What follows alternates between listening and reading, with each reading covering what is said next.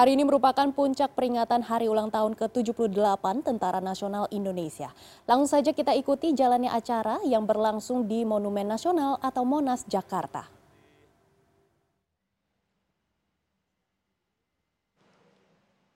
Wakil Presiden ketujuh Republik Indonesia, Bapak Tri Sutresno,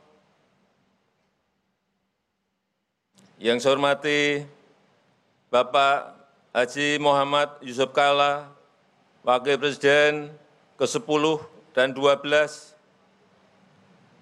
yang saya hormati Bapak Budiono, Wakil Presiden ke-11 Republik Indonesia beserta Ibu, yang saya hormati Ibu Sinta Nuriyah Abdurrahman Wahid, yang saya hormati para Menteri Kabinet Indonesia Maju, Panglima Tentara Nasional Indonesia, Kepala Kepolisian Republik Indonesia, beserta Kepala Staf Angkatan Darat, Angkatan Laut, dan Angkatan Udara, serta seluruh jajaran TNI di seluruh penjuru tanah air, Hadirin undangan yang berbahagia.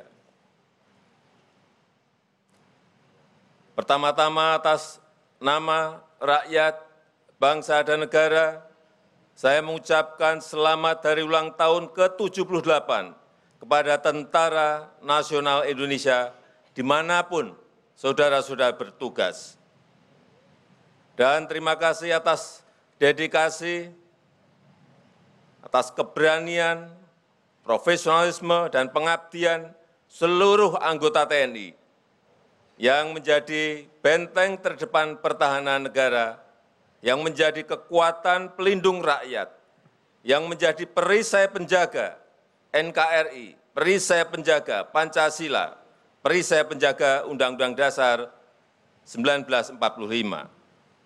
Saya senang kepercayaan masyarakat terhadap TNI terus terjaga dan selalu menempati urutan teratas berdasarkan hasil survei per September 2023 dengan angka kepercayaan 83 persen sampai 90 persen.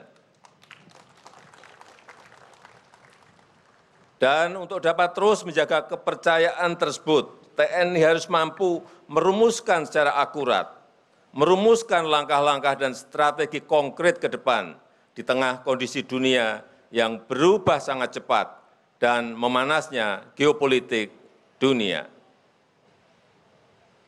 Untuk urusan alutsista, memang modernisasi alutsista sangat diperlukan, tapi keuangan negara, anggaran negara, APBN kita sangat terbatas dan untuk kebutuhan kesejahteraan rakyat sangatlah besar. Sehingga belanja alusista harus dilakukan dengan bijak, baik besarannya maupun peruntukannya. Modernisasi alusista harus menjadi bagian penting dari pengembangan investasi industri pertahanan di dalam negeri, sehingga harus didorong transfer teknologi, harus didorong peningkatan SDM, dan harus diutamakan produk dalam negeri. Terkait dengan ini, saya minta agar anggaran yang dimiliki karena sulit dalam mengumpulkannya, sulit dalam mendapatkannya, dan merupakan uang dari rakyat, sehingga sebisa mungkin harus dibelanjakan dan harus diputar kembali untuk rakyat. Selain itu, saya juga ingin mengingatkan dunia saat ini sedang menghadapi krisis, utamanya krisis pangan, akibat perubahan iklim, dan akibat terganggunya rantai pasok dunia. 22 negara sudah melakukan pembatasan ekspor pangan, melakukan menghentikan ekspor pangan. Oleh sebab itu saya minta seluruh anggota TNI punya naluri terkait ini, punya kesadaran dan kepekaan terkait ini, karena urusan pangan adalah urusan perut, sangat penting dan penentu stabilitas bangsa. Terakhir, kita ini telah memasuki tahun politik.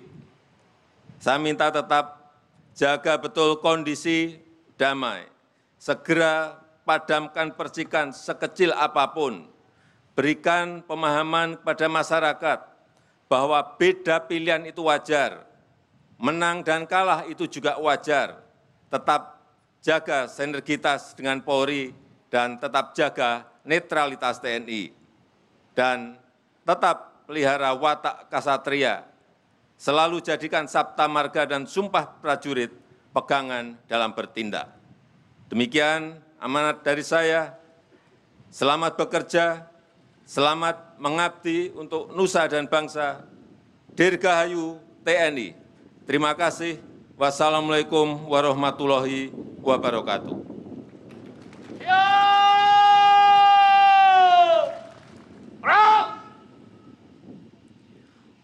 Undangan dimohon berdiri.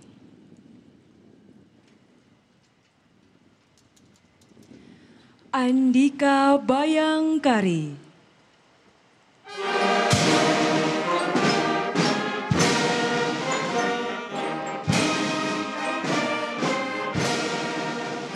Ya, baru saja kami menyaksikan pidato Jokowi di HUT ke-78 TNI dan Pak Jokowi juga baru saja menegaskan belanja alutsista secara efisien dan harus diputarkan kembali untuk rakyat karena anggaran APBN terbatas dan ekonomi global yang penuh tidak kepastian.